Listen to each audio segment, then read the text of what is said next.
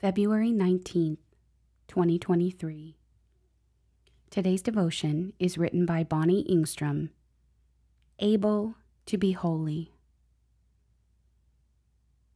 Be holy, for I, the Lord your God, am holy. Leviticus chapter 19, verse 2. She sat on the floor, a scattering of puzzle pieces encircling her. Her little hands picked up the pieces for closer inspections.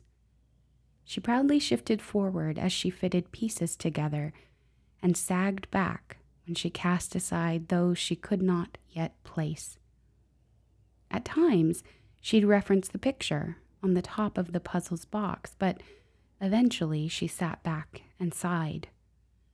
She was stumped by the trickiest part of the puzzle, where the shapes and colors could possibly go this way or that way, but don't seem to fit anywhere.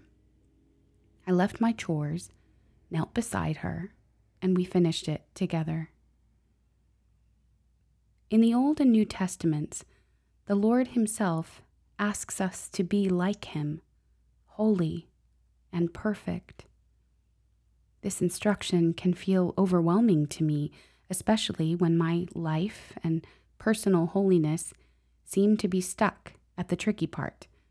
A scattering of options that surely fit together, but I just don't know how. But today's readings fit together to show us. To begin, we are to love your neighbor as yourself.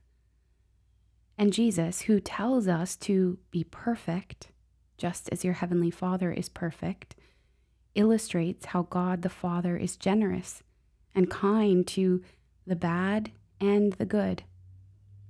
And St. Paul reminds us we are holy because the Holy Spirit is within us.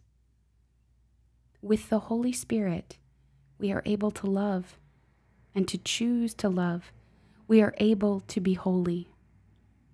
Ask the Lord to increase this grace in you.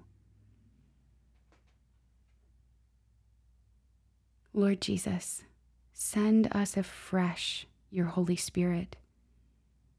Be stirred up in us, Holy Spirit, that we might be holy as you, God, are holy. We pray these things in Jesus' name. Amen.